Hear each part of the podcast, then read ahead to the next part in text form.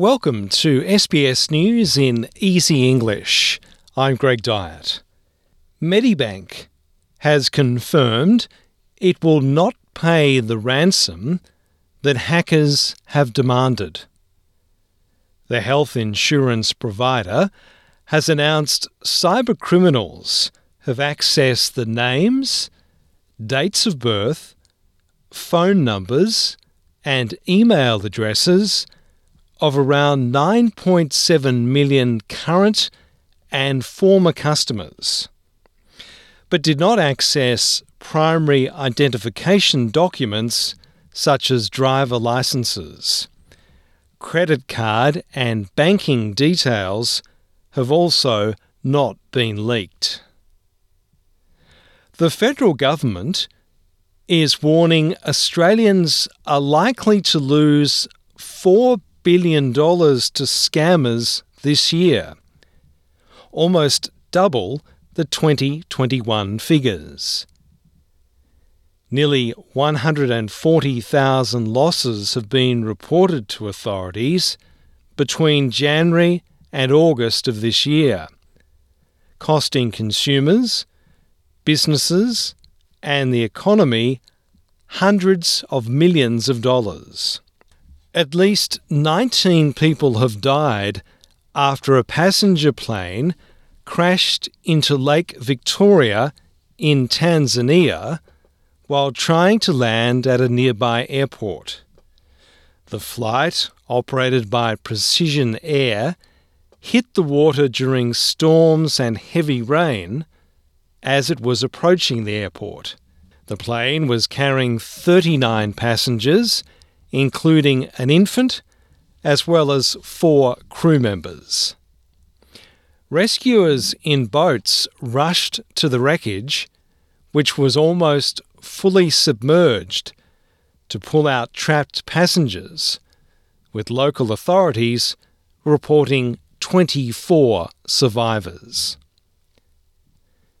The second shipment of monkeypox vaccines has landed in Australia, ready to be distributed across states and territories.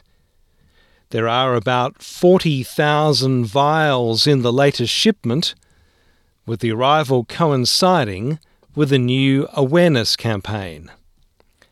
Health Minister Mark Butler says it's important people continue to get vaccinated, especially ahead of summer and World Pride events, which will see many international visitors to Australia. The federal government says it is still well represented at Egypt's COP27 climate summit, despite the absence of Prime Minister Anthony Albanese.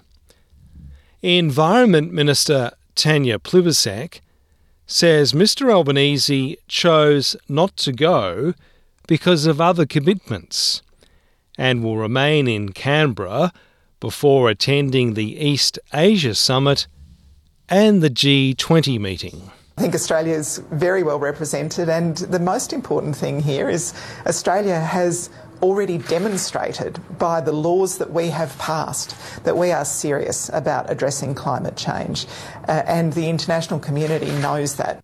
Victoria's gambling regulator has fined Melbourne's Crown Casino $120 million for breaching its responsible service of gambling obligations. The Victorian Gambling and Casino Control Commission has imposed two fines on Crown as part of its disciplinary action based on extensive findings of the 2021 Royal Commission. The body of a second man who got lost in floodwaters at Bevendale in New South Wales, has now been found.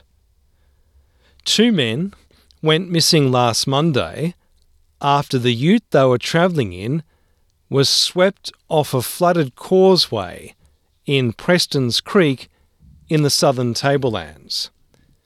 Police divers found the body of one man on Thursday afternoon while the second was located on Sunday morning. I'm Greg Dyett, and that's SBS News in easy English.